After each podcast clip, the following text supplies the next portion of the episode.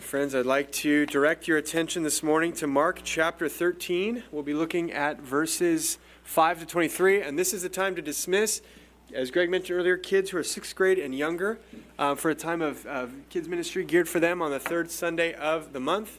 So, blessings to you kids who go. Of course, uh, parents, welcome to keep your kids in here if you choose, but I will bless you who go and, and adults who go to serve among them. Thank you. And um, what we'll do is read God's word and then pray and go from there.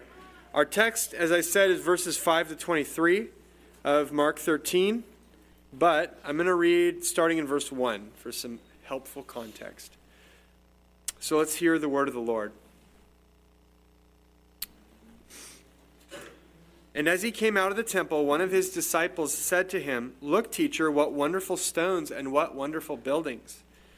And Jesus said to him, Do you see these great buildings? There will not be left here one stone upon another that will not be thrown down. And as he sat on the Mount of Olives opposite the temple, Peter and James and John and Andrew asked him privately, Tell us, when will these things be?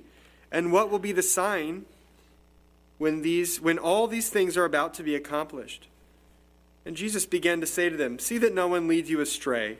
Many will come in my name, saying, I am he, and they will lead many astray. And when you hear of wars and rumors of wars, do not be alarmed. This must take place, but the end is not yet. For nation will rise against nation, and kingdom against kingdom. There will be earthquakes in various places, there will be famines. These are but the beginning of the birth pains. But be on your guard, for they will deliver you over to councils, and you'll be beaten in synagogues, and you'll stand before governors and kings for my sake to bear witness before them. And the gospel must first be proclaimed to all nations. And when they bring you to trial and deliver you over, do not be anxious beforehand what you are to say, but say whatever is given you in that hour, for it is not you who speak, but the Holy Spirit. And brother will deliver brother over to death, and the father his child, and children will rise against parents and have them put to death. And you will be hated by all for my name's sake, but the one who endures to the end will be saved. But, when you see the abomination of desolation standing where he ought not to be, let the reader understand. Then let those who are in Judea flee to the mountains. Let the one who is on the housetop not go down, nor enter his house to take anything out. Sorry. Hey, boys, Everett and Solomon, let's stay here, okay? Change the plan. We'll stay here. Sorry to put you on the spot, guys. Thank you. And let the one who is in the field not turn back and take his cloak. And alas, for women who are pregnant and for those who are nursing infants in those days, pray that it may not happen in winter. For in those days there will be such tribulation as has not been from the beginning of the creation that God created until now and never will be. And if the Lord had not cut short the days, no human being would be saved. But for the sake of the elect whom he chose, he shortened the days. And, when, and then if anyone says to you, Look, here is the Christ, or Look, there he is, do not believe it. For false Christs and false prophets will arise and perform signs and wonders to lead astray, if possible, the elect. But uh, be on guard. I have told you all things beforehand. Let's pray. God, we always need your help to approach your word and to hear what you have to say to us. And we're especially conscious of it with difficult texts like today. We need you not only to give us clarity of understanding, but to open our hearts to receive your truth in our inner being, to see the glory of your Son in all he's doing in this text, and all he is for us as our Savior and Lord, as our prophet and priest and king. Please minister to our hearts, whether to save those who don't know you, whether to comfort, whether to clarify, whether to encourage, whether to admonish. We pray you shepherd our souls in the green pastures that you have for us in your grace.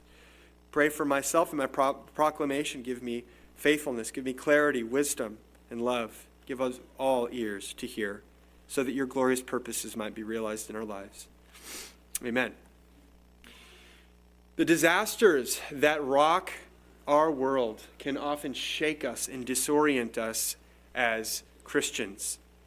It seems like everywhere we turn, the world is experiencing instability and tribulations. Uh, we look at the Christian world, the church, broadly speaking, and we see ourselves divided by various teachings. We see factions and cults and sects. We see all sorts of geopolitical problems in the world. We have a war in Ukraine, two years old now. We have a war in Gaza. We have ominous war clouds in Taiwan. What's China going to do? I just recently heard about North Korea saber rattling in the Korean Peninsula. We see Christians facing blistering persecutions around the world. And we struggle to understand what does this mean about our situation in history, our moment in history? What is happening? Now, everyone, Christian or non Christian alike, has a deep instinct to try to make sense of things. What's happening? Orientation. What, what's the story of the world? Everyone has some kind of narrative of what's happening. Where are we? But as believers, we're asking a more specific set of questions regarding where do we stand in God's decreed course of redemptive history? Where do we stand relative to God's promises and what He's going to do, bringing all things to completion? What does this event mean about our moment in time? Is Jesus coming back soon? Is that what it means? Is there something that I should be doing? How do I prepare myself and avoid missing out or being caught unprepared? We can feel all, all kinds of unease and angst about all this. And just look at the Christian book market. It testifies to the voracious evangelical appetite for insight about how to interpret current events relative to biblical prophecy. Just go to a Christian bookseller and type end times prophecy uh, as a category or look that up, and you're going to see all kinds of books trying to say, here's what's happening in the news and here's how it relates to what's been prophesied. And Christians want to know. I need to know what's happening. What should I be doing? Now, we return to Mark's gospel and particularly to chapter 13, where we've started last week, been moving through this gospel. And last week we looked at verses 1 to 4, and we saw Jesus predicting the destruction of the Jerusalem temple. In all of its jaw dropping grandeur and beauty, it was going to come down in divine judgment, ultimately for rejecting Christ. Four of Jesus' disciples said, Excuse me? Jesus, they, they, they approached him and asked him for follow up. They asked him questions, these two questions When will these things happen, and what will be the sign that they're about to happen? These are questions we can relate with. We would probably want to ask questions like this. So, as I pointed out last week, the whole text flows from the matter of the Jerusalem temple being destroyed at some point future to Jesus' earthly ministry. That's the topic. That's the banner that flies over everything we're seeing today. And the main thing we're going to see today is that Jesus tells us how to understand the past and inhabit the present. Jesus tells us how to understand the past and how to inhabit the present. And as I said last week, we're delving into the biblical area of eschatology, which is a fancy word meaning the study of the last things. And again, you might be afraid of this topic. You might be indifferent to it. You might be overwhelmed by the complexity and detail. Maybe you've done a little bit of reading, wading in, and you're like, yikes. You might have very specific and strongly held views. You might wonder why any of it matters. You might feel multiple of these things at once. But I hope we began seeing last week why it does matter. It has a lot to do with knowing the trustworthiness of Jesus' words about the future, words that promise blessing for all who trust and know him, and words that threaten of cursing and doom for those who don't. There are other benefits to eschatology, and, all the issues I just raised a few moments ago how we wonder, where are we in time? What's happening in the world? What's going to happen? All those things touch on our understanding of the last days. God has not told us everything that's going to happen, not even close. But the better we understand what He has told us, the better oriented we will be to our moment in His timeline, and the more discernment we'll have about what does matter and what doesn't matter in the world, and the more confident we'll be about carrying out the mission that He's given us in these days. So I appeal to you once again that knowing what God has revealed about the end does matter to our lives. So let's look at that. Let's crack open the main idea, again, that Jesus tells us how to understand the past and inhabit the present. We'll start in verses 5 to 13, where he tells us how to inhabit the present. How to inhabit the present, verses 5 to 13. Now, let me allow, uh, allow me some general remarks about this text, and we're going to go in kind of in detail and delve into it in, in, pieces. But again, Jesus has just been asked about the timing of the temple's destruction, and here he begins his answer by providing a bunch of non signs. They said, When's it going to happen? What's the sign? And he starts by saying, Well, it's not this. This is not the signs that it's about to happen. Look at verse 7. He says it very explicitly there. When he says, This must take place, but the end is not yet. It ain't this. It ain't this stuff. And you'll contrast with what he says. The big pivot will be in verse 14, where he, he says all this stuff. It won't be this. And then in verse 14, he says, But when you see, that's a signal that now I'm giving you the sign. You see, I'm giving you timing when, and I'm giving you a sign, something you'll see. But 5 to 13 is like, don't, don't get your eye off the ball. This is stuff that isn't the sign. Does that make sense? So we have Jesus uh, describing conditions that we would call business as usual between his two advents. That is, between his ascension into heaven and his return in the end of days. Now, he's particularly describing, I believe, the things that will be happening before the temple is destroyed. Because again, he's saying it's the end is not yet, it's not coming. But I believe that it's applicable and, and it's applicable to history after the temple is destroyed. And uh, we'll get into more of that in a bit. But what I, what I essentially see him saying is this is just the fabric of time as it will occur between my advents. This is business as usual. This is not a sign that anything unusual is happening. It's not a sign of a big cataclysmic event. So the phenomena we're about to hear are not the indicators of something unusual. They're not signs to read. And Jesus gives us these, these uh, descriptions of the world so that we can be warned against becoming distracted and flustered by this crazy world that we inhabit. It's like when you feel turbulence on an airplane and the pilot's friendly voice, it gets kind of bad, you know, like a little bit of turbulence, okay, and then it gets kind of bad, and then that pilot's friendly voice comes on the intercom and says, essentially, don't worry, folks, it's just a little bit of turbulence. And the, the, the subtext there is, we are not about to crash. The idea there is, yes, you might think these are signs that something's about to happen. I'm here to assure you this is just business as usual in an airplane hurtling through the air at 30,000 feet through the atmosphere. Now, I hardly have to tell you how useful such predictions would be for us today, because I said our own hearts and the Christian media ecosystem are all too, too quick to place dire eschatological interpretations on all these events we read in the news, which are exactly the kinds of things Jesus is about to describe. So let's hear what he says. Let's hear him telling us what shouldn't surprise us in our moment of history. The first one is verses 5 and 6 don't follow pretenders, but Christ. This is how to inhabit our era. Don't follow pretenders, but Christ. He says, verses 5 and 6 See that no one leads you astray. Many will come in my name, saying, I am he, and they will lead many astray. So look out for false messiahs. That I am he, the Greek says I am, which you may recognize as a, self claim Jesus makes to deity. It's saying, I'm Yahweh. He says it a lot in John, but it comes up earlier in Mark too, this idea that I am is a divine claim. And he's saying, people will come and say, I am. People will come and claim to be the Christ. Now, history tells us that a string of false messiahs did crop up in Judea after Jesus' earthly ministry.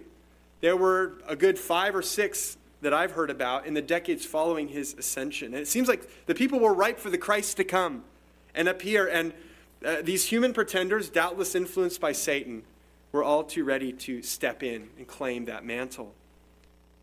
But again, this is applicable more than just to the generation of Jesus and after. We're not in a Jewish context, so it's not as though we're going to get a lot of people bombarding us saying, I'm the Messiah promised by the Old Testament. That's not as relevant a claim in our day. But we get false Christs too. For one thing, we get heretical false Christs, divergent teachings about him that end up giving us different Christs. I think of the heresy of Arianism, among others, that, that cropped up in the fourth century, but it also exists in a more modern form among Jehovah's Witnesses. And that, that teaches that we have a Christ who's less than divine. He's actually the first of God's creatures. That's a false Christ. We also have things like cult leaders who arise and claim a Christ like role, even if they're not, again, saying, I fulfill the Davidic promises, they're not referencing it to that because we're Gentiles. That's not what people are looking for. But they rise into that Christ like role and they say, I'll save you, I'll guide you, I'll teach you, I'll be your I am. It says, Watch out. Watch out for people who will make these claims. So when we look around the world and we see so much religious confusion, false Christian teaching, sects and factions and cults, and human saviors aplenty. We're supposed to read Jesus' words and look around and nod and say, Yeah, he told us those people would be around. He told us they would try to draw us astray and say, I'm, I'm he. I'm the Messiah. And the Apostle Paul knew this stuff was coming too. Remember, in, in uh, his address to the Ephesian elders in Acts 20, verse 30, he's seeing them for the last time, and he warns them and says, From among your own selves will arise men speaking twisted things to draw away the disciples after them. And I think that word disciples is so key there because he's talking about followers of Christ. He's saying they will try to draw away followers after themselves, even among the church. This is sadly business as usual in this era of salvation history. So, friends, don't be drawn away or shaken by the abundance of false teaching that swirls around us. Stick to the Jesus of the Gospels, the Jesus of inspired Scripture, according to the faith that was once for all delivered to the saints. And beware of these false Christs. Jesus' second warning about our days and the second instruction for how to inhabit our era is don't seek signs but faithfulness. Don't seek signs but faithfulness. Verses 7 to 8. He says, And when you hear of wars and rumors of wars, do not be alarmed. This must take place, but the end is not yet.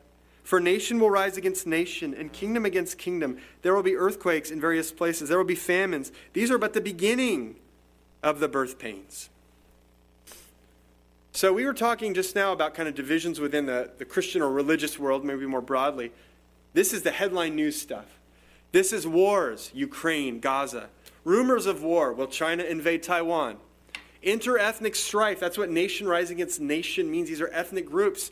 Think of Jews versus Palestinian Arabs. Think of Han Chinese versus Uyghurs in China.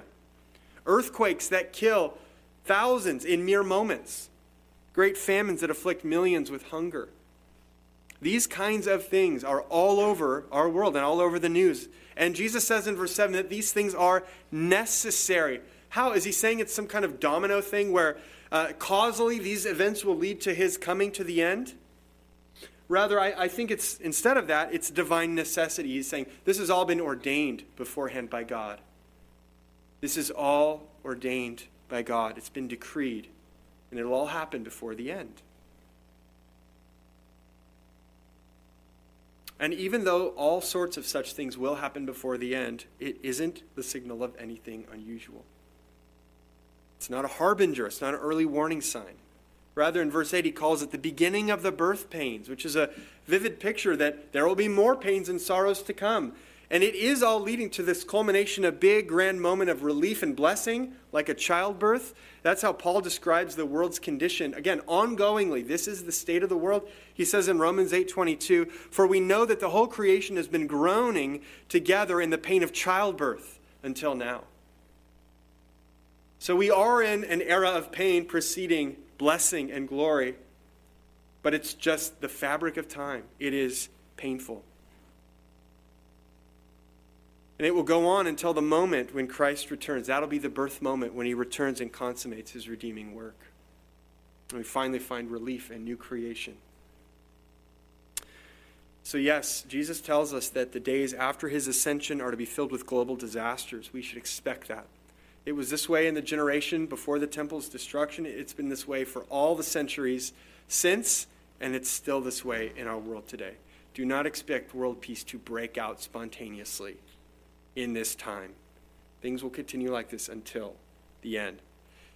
It's like when your friend gives you driving directions and she says, You'll come across a big water tower. Don't stop or turn yet. Keep going. It's still two more miles before your turn. Sometimes a landmark doesn't tell you anything's about to change or you should do something different. It's just a little progress report saying, Yep, you're on the way. It's a bit of assurance. Just keep going. You see that water tower? That's right. Keep going. You're getting closer. And that's what Jesus is giving us descriptions of what it's going to be like on the roadside, what we'll see as we keep on chugging along through history. Now, how useful it is, is uh, for us as Christians to receive such a warning and to be instructed to re- resist distractions and speculations about these big world events and how they relate to the end. It's astounding to me how Jesus literally says the, the world will be crazy. This doesn't mean the end is coming. And many Christians go into what we look around at the world and say, wow, the world's crazy. This must mean the end is coming. And people have been making this mistake for hundreds of years. You see, especially eras in history with, with particular instability. You'll see this outbreak of eschatological speculation. You'll see people making predictions about, oh, he's coming now. It's finally happening. There was a big outbreak of this in like the 1830s. A lot of these cults we have now, they all came out of like upstate New York in the 1830s. And everyone's like, ah, and, and the Seventh day Adventists were predicting he was about to come. And anyway, it happens, it keeps happening. So reject all of it. These books that are trying to tie current events to biblical prophecies, the, the Christian book market is pumping out healthy doses of those. They are less worth less than the paper they're printed on. All they do is distract us from the stuff Jesus said to be concerned with, with the things he said, don't worry about this or read into it. So, what should we be busy with instead? This brings us to the third way he tells us to inhabit our era, verses 9 to 13. Don't shrink from persecution, but endure it. The word of the day is endure. Don't shrink from persecution, but endure it. But be on your guard, for they will deliver you over to councils, and you will be beaten in synagogues and you'll stand before governors and kings for my sake to bear witness before them. And the gospel must first be proclaimed to all nations. And when they bring you to trial and deliver you over, do not be anxious beforehand of what you are to say, but say whatever is given you in that hour, for it is not you who speak, but the Holy Spirit. And brother will deliver brother over to death, and the father his child, and children will rise against parents and have them put to death. And you will be hated by all for my name's sake. But the one who endures to the end will be saved. So, first it was false messiahs, then it was disasters, and now it's the experience of Christians in the world at the hands of the unbelieving world. And in short, it will be persecution and hatred. Now, it's interesting that in verse 9, you might notice that what he predicts for them sounds an awful lot like the sufferings Jesus himself is about to go through, just starting in the next chapter here in Mark. He talks about Jewish tribunals he talks about beatings. He talks about kings like Herod, rulers like Pilate. You see, that's no accident. He's already told his disciples back in chapter 8, verse 34, that if you'll come after me, you must take up your cross and follow me. It's intentionally modeled after his own sufferings to come. You'll follow the same course. Now, you might see verse 10 and think, hold up, the gospel must reach the nations, all the nations first which, which kind of like raises a question. Before what? There's an order being referred to here. Before what? Now, given the context, I think it's a little bit uncertain whether he means before the end end or before the more immediate end that he's been discussing, which is the temple destruction. I honestly think it could go either way. I'm not sure what he means. I'll, I'll be honest. I, I lean toward he's saying before the temple is destroyed. That's the end that's most immediately in view here in the text. But that raises another question of wait a minute. The, the, the gospel has still not finished reaching all the nations. Isn't that what the missiologists tell us? We're still reaching all the people groups? Well, it depends on what we mean by that. Uh, there are indeed uh, missions people who have developed these definitions, very technical definitions of all nations. And there is value in trying to get the gospel to every tribe and every tongue and so on. But sometimes New Testament authors, when they say things like all the nations, they basically means something like all over the known Roman world. And we know that because we hear Paul talk that way in a couple places in, in, like AD 60.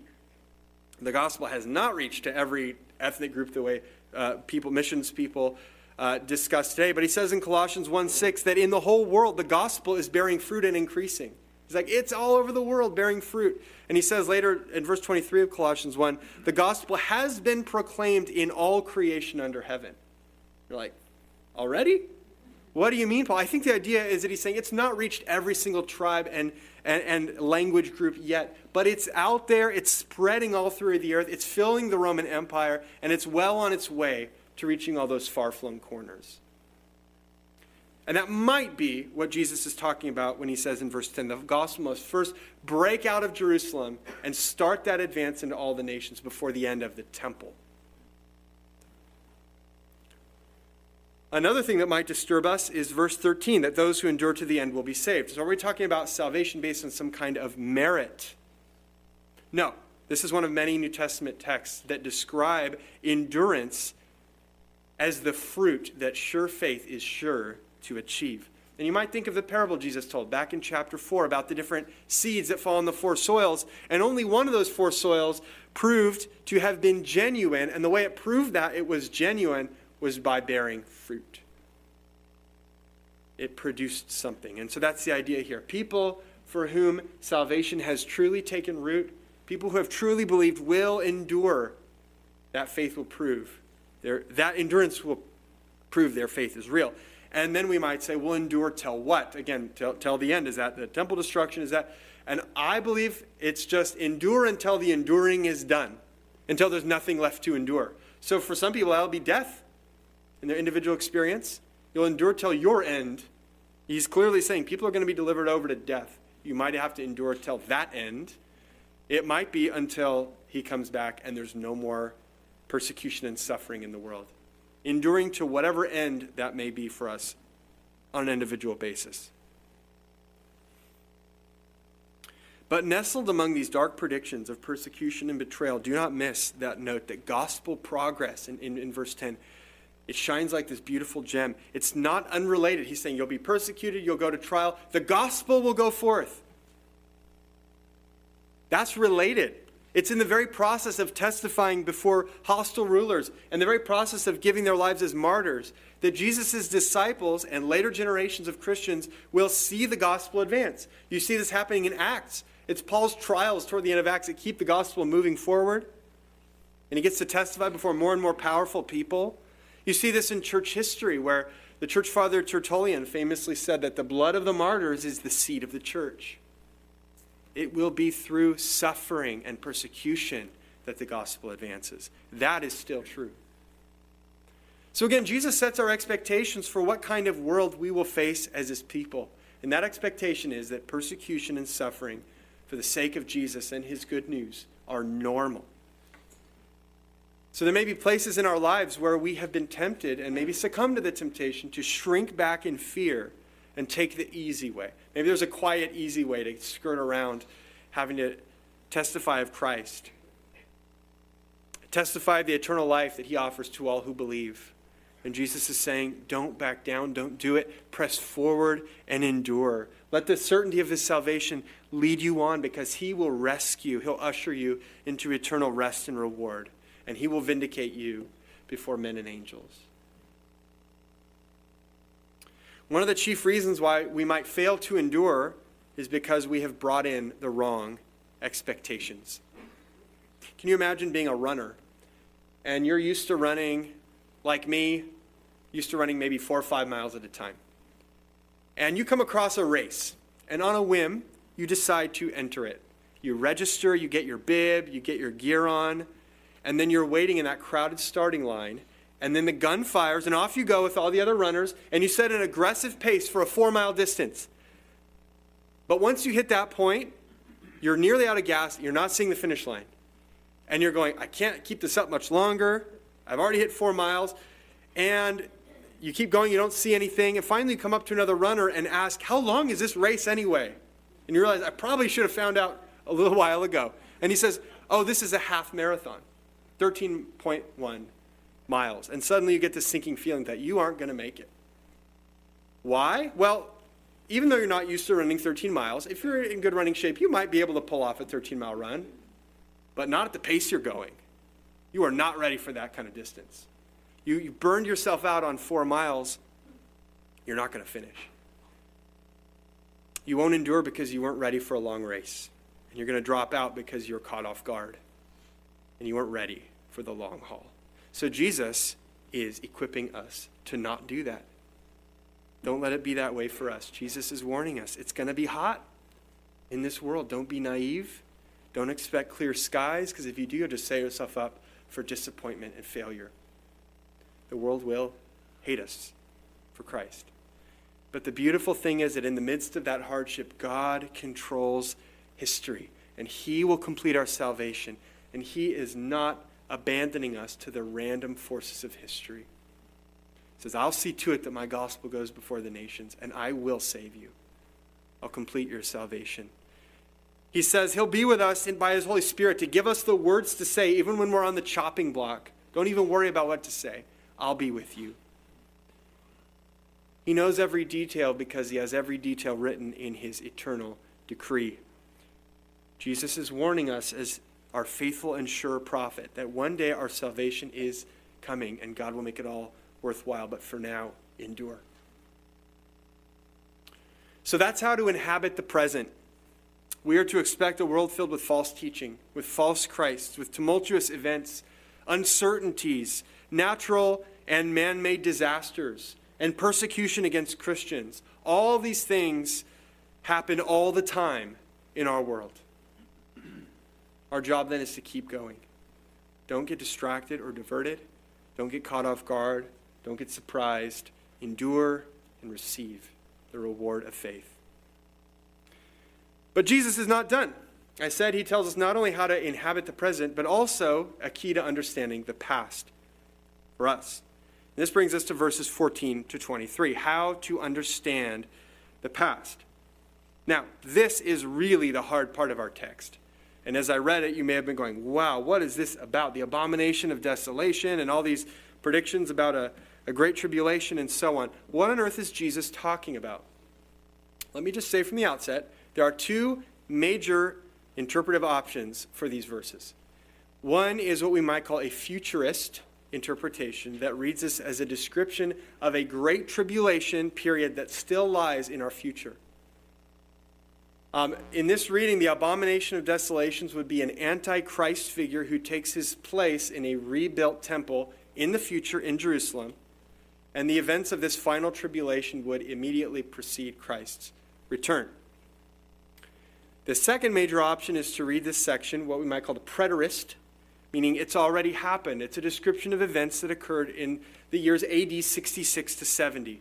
This was the, what you might know as the first Jewish war when a Jewish faction called the Zealots rose against the Romans, and the Romans, as you might expect them to do in such cases, responded by crushing the whole city and the temple. Now, hoping to not get too deep into the weeds, and this is one where the weeds can get deep, but I am going to give you five reasons why I believe it is the latter. That Jesus is describing the events of roughly AD 70 when the temple was destroyed. And I fully recognize that not everyone agrees with that position, and we might ultimately disagree, and some of you might believe it's the future Great Tribulation. That's okay. Please hear me out. I have some reasons I believe the text points us to this has already happened. The first reason is remember that this whole discourse is about what? Jesus predicted this temple is going to come down. Verses 1 to 2. And his disciples said, Wait, when's that going to be? What's the sign that it's going to be happening? And again, as I pointed out, up to now we have seen things that aren't the answer. We've seen Jesus say, well, first of all, here's the stuff that isn't the answer to your question. Be aware that that will be happening. But these things don't signify that end. And then, as I said, we look at verse 14, and it's a big pivot, but he says, but when you see. So now he's saying, here's timing, when, here's a sign, when you see so all that prior stuff was not an answer to the question of timing and signs, but this is, it appears to be. And I'll remind you that that temple was in fact destroyed in the year AD 70. The second reason is that in verse 19, Jesus says that the tribulation at that time will exceed anything before or after. And if all these events took place at the very end, that after piece would be meaningless. But history, it seems, will continue past this. The third reason is that we're about to see Jesus telling people that when the signs show up, they, the people of Judea, a very particular place, should get out of town and get away. So he's saying, flee. And the fact that he's presenting a tribulation that is local and escapable seems to mean we're not talking about a worldwide end of days situation. The fourth reason is that his description does, in fact, fit historical events really well. I'll try to explain some of that in a bit. The fifth and last reason why I believe this took place in 66 to 70 AD is that, Lord willing, we're going to see in two weeks, verse 30, which says, Jesus says, Truly I say to you, this generation will not, take, will not pass away until all these things take place. Now, that's a really difficult verse for folks who take the prior view, the Great Tribulation at the end of time. And I have not heard, there are explanations, and you might, if you want to look into this more, there's plenty of stuff out there. I have not heard any good explanation for how that, that view fits with Jesus saying this will all take place in this generation. It sure seems like Jesus is saying this will all take place within our generation, and in biblical terminology, a generation is about 40 years, which is pretty much exactly how much later that happened. So, those are the reasons why I believe that what he's about to say in verses 14 to 23, he's talking about events which were in his near future, but they're in the past for us. So, with that understanding, let's dig in and see what he said would happen. Beginning of verse 14, the sign was temple desecration. The sign was temple desecration. But when you see the abomination of desolation standing where he ought not to be, let the reader understand. So, this is the answer to that question for a sign. He says, This is what to look for the abomination of desolation. And that sounds epic. What on earth is that? Well, abomination means something polluting or filthy. And desolation means like emptiness and ruin. So it's some kind of polluting presence that ruins something. It is the pollution that ruins. And namely, we'd be talking about a sacred space like the temple, something polluting that ruins the temple. Have you ever, unfortunately, had to use an eating vessel to clean up a really gross mess of, like, not food? And it gets so nasty that when you're done, you're like, I'm going to throw this away. Um, I'm not going to clean this and, and eat out of it anymore. It's gone. It's, it's, it, even the most thorough cleaning will not redeem this thing for me. It has been polluted to the point of it's done. That's kind of the idea here. It will be so badly polluted that God's holy space will no longer be a suitable place for worship and for meeting with his glory. Now, you might know that the phrase abomination of desolations or variants of it appear in three different places in Daniel. And for your own uh, edification, if you want to know, it's Daniel 9:27, Daniel 11:31, and Daniel 12:11. Uh, and we don't have time to work through those verses, and surprise, it can be tough to figure out what exactly Daniel is referring to. But it's possible there are multiple times in history when this prediction is fulfilled. Sometimes prophecies have multiple fulfillments. And there was an incident in the year 168 BC between the Testaments when a Greek invader named Antiochus Epiphanes desecrated the temple by having a pig sacrificed at the altar. Can you imagine what a sacrilege that would be? Consider the, the cleanliness code of Leviticus. It was a terrible disgrace until the Maccabees finally, three years later, cleansed the temple. So that might be one of the fulfillments, maybe. Then you have potentially our text, which I'll argue that when Jesus talks about the abomination of desolations in verse 14, he's talking about the zealots inhabiting the temple during their revolt against the Romans. So the Jewish historian Josephus, you may have heard of him, he was a contemporary of these events. And he describes in great detail what happened in his book, The, the Wars of the Jews. And the Zealots rose up. They were a faction that were very anti Roman, a very, a, very aggressive, um, revolting faction. And they rose up against Rome and they ended up inhabiting Jerusalem and setting up shop in the temple. And it was a terrible sacrilege. The Jewish people were aghast at the mockery that the zealots, zealots made of this place. They deposed the priests and they drew lots Priests aren't supposed to be chosen by lot. It's a family thing. No, they just chose lots. They rolled the dice to appoint a guy of their own named Phannius as the high priest. He wasn't from the right family. He had no qualifications and no idea what he was doing. It was a terrible sacrilege. This is all from AD 67 to 68. And at that point, the rightful high priest, Ananus, stood up in front of the assembly of the people and said, This is a quote from, from Josephus. Ananus said, Certainly it had been good for me to die. Like, I'd rather I had died before I had seen the house of God full of so many abominations, or these sacred places that ought not to be trodden upon at random, filled with the feet of, the, of these blood shedding villains. End quote. Saying, This is a terrible abomination. I'd rather I died than see this. Well, to make a long story short, the rest of the Jews rose up in Jerusalem, fought against the zealots. They had a battle. The zealots brought all their wounded and dead into the temple, into the holy places, got their blood all over everything. That further desecrated the place. Later on, the zealots got reinforcements and they went out and massacred a bunch of Jews in Jerusalem. This is all before the Romans took the city. It was real, real bad before the Romans took the city. So when the Roman general Titus and his troops arrive, they encircle the city, they besiege it, and things get even more hellish, as you might imagine, in a siege warfare situation inside until finally it was over in the year 70. So that's the first thing. That's the abomination of desolations. The second thing Jesus says is that the rightful response will be immediate escape. The response was immediate escape. And this takes us the rest of verse 14 through verse 18. When you see the abomination of desolation standing where he ought not to be, then what do you do? Let those who are in Judea flee to the mountains. Let the one who is on the housetop not go down nor enter his house to take anything out, and let the one who is in the field not turn back to take his cloak. And alas, for women who are pregnant and for those who are nursing infants in those days, pray that it may not happen in winter. So, Jesus' message for the people who would be in Jerusalem and Judea at that time is head for the hills, literally. And often head for the hills means Jerusalem, but that ain't it. Head for different hills. That's, that's exactly the place you don't want to go. And this section is an emphatic instruction to run away. And the fourth century uh, church historian Eusebius tells us that the Christians did just that, even in response, potentially, he did it in response to Jesus' warning in this text. That the Christians in uh, Judea and Jerusalem said, Hey, Jesus said, when we see this happen, let's get out. And a bunch of them did. That's what Eusebius claims. Now, I want you to imagine that you are an ancient person living in a walled city. Pretty cool. The whole point of a walled city is to give refuge when invaders come marching in. But that only works if the city survives.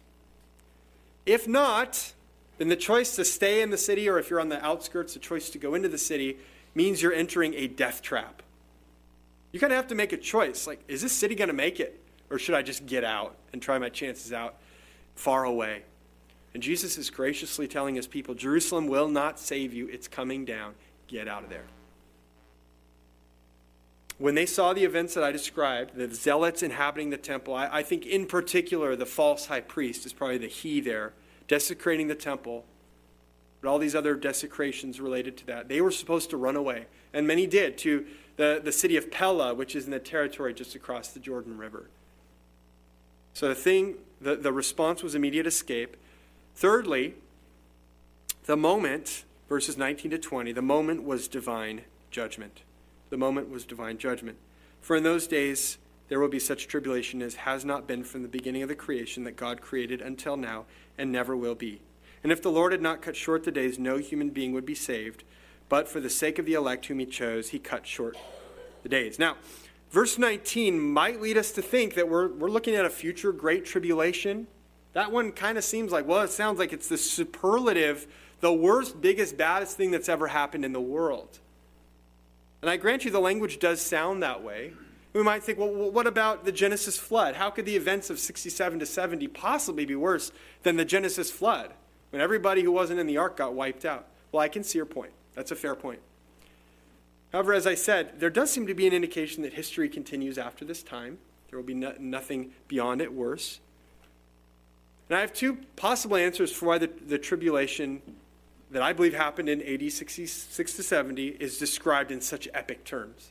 I'm not quite sure which of these is correct, but I'll put them both before you. First, sometimes the Bible uses language like this, apparently hyperbolically, in a kind of exaggerated way, to describe a really bad event. That it would be tough to put it together how it's literally true in every case. Uh, for instance, listen to God's prediction of the final plague in Egypt in Exodus 11, 11 6. He says this There shall be a great cry throughout all the land of Egypt, such as there never has been, nor ever will be again. So, if we're talking here in Mark 13 about some global cataclysm in the, in the end of days, doesn't that kind of contradict what God said it'll never be this bad again in Egypt, back in the plagues. I don't think that God and Moses are literally saying that the killing of the firstborn was worse than the flood. We sometimes use the word unprecedented in a non literal way, simply meaning we we don't literally mean nothing this bad has ever, ever happened before. What we mean is this is more extreme than anything that comes to mind in recent memory, anything we can think of. Potentially, that's how the Bible uses language like this. That may be the answer. A second alternative is it is possible that what he's saying is this will, if not quantitatively, like number of people dead, be the worst thing, but maybe qualitatively, like the most intense, specifically, the most intense outpouring of divine wrath the world has ever seen. It might be that he's saying that. It's not only the misery and the slaughter and the cannibalism and all kinds of terrible things, I don't have to draw the picture for you, that happened in siege warfare, and it happened in Jerusalem. But it's an unprecedented outpouring of divine wrath on a nation that has decisively rejected Christ, the Christ who most fully reveals God, and the Christ in whom all of God's saving promises are realized. They have rejected God as no one has before or since, and so maybe what Jesus is saying is they will face divine wrath worse than any before or since. And you read this history of what happened, it just sounds so dark and godless. Like, what a miserable, miserable place. Again, all this happened even before the Romans came, and they made it worse. But however we understand verse 19, whether it's literally the worst ever or it's, it's more kind of hyperbolic, um, prophetic language, this is clearly an outpouring of divine judgment. This is God's wrath. Luke's parallel passage in Luke 21 23 says, For there will be great distress upon the earth and wrath against this people. But in his mercy, God had an elect, a chosen remnant among the people of Jerusalem. So he says, a remnant in verse 20 among the Jews will be saved because some are still chosen to belong to Jesus. If he had not cut short the days, no human being would be saved. It would be utter destruction. But for the sake of the elect whom he chose, he shortened the days. Seems like what he's saying is because some of Jerusalem was still elect to belong to God, not every single person was killed to preserve that elect, to preserve that remnant. You see that Paul speaking that remnant language about believing Jews in places like Romans 11. So he has mercy. And it reminds us once again that God's sovereign hand guides every detail of history, both to judge and to save. That the, forces of man and the forces of evil in history are not chaotically stewing about it, and, and God's going, oh my goodness, what's going to happen? He cut short the days to save his people. The fourth thing that Jesus told about the near future is that in verses 21 to 23, the subtle danger was distraction from Christ. The subtle danger was distraction from Christ. And he says, and then if anyone says to you, Look, here is the Christ, or look, there he is, do not believe it. For false Christs and false prophets will arise and perform signs and wonders to lead astray, if possible, the elect. But be on guard, I have told you all things beforehand. Now these verses sound a lot like what we where we started, verses 5 and 6, false Christ. It's the same warning. But this time he adds the danger of false prophets and he predicts that they will have signs and wonders. These are miracles to lead people astray. Now it's great that he says, if it were possible, it is not possible for God's chosen people to be led astray. Thank God for that. He keeps us in his hand. But it won't be for lack of trying by these pretenders. Again, the forces of evil will use the chaos and instability, especially of this time when, the, when the Jerusalem is being sacked, to deceive people and to lead them astray. And so Jesus is concerned that the Christians living through the events of, of this time might understandably think it's happening. Jesus is back. All this crazy end, seeming like the end is happening, and then this guy saying, Here I am, I'm Jesus and they would be vulnerable to counterfeits. And he's saying, don't follow signs and wonders. It will not be miracles that show that Jesus is back. Next week, Lord willing, we'll hear him go on to describe what his second coming will be like. Saying the, the genuine article will not be dudes saying, I'm the Christ and doing signs and wonders. It will be what I describe next. You'll know when I'm back. He's further equipping his people to discern and reject counterfeits. But more immediately in verse 23, he caps off the section in terms that recall the question. Remember, they had asked, What are the signs that all these things will take place? And then he says, I have told you all things beforehand. Of course, he hasn't told them every single thing that could possibly be told. He's saying, I've answered your question. I've told you all these things. So, friends, through his word this morning, Jesus has told us how to understand the past and how to inhabit the present. And his warnings have equipped us to keep our eyes on the prize as this crazy world swirls around us.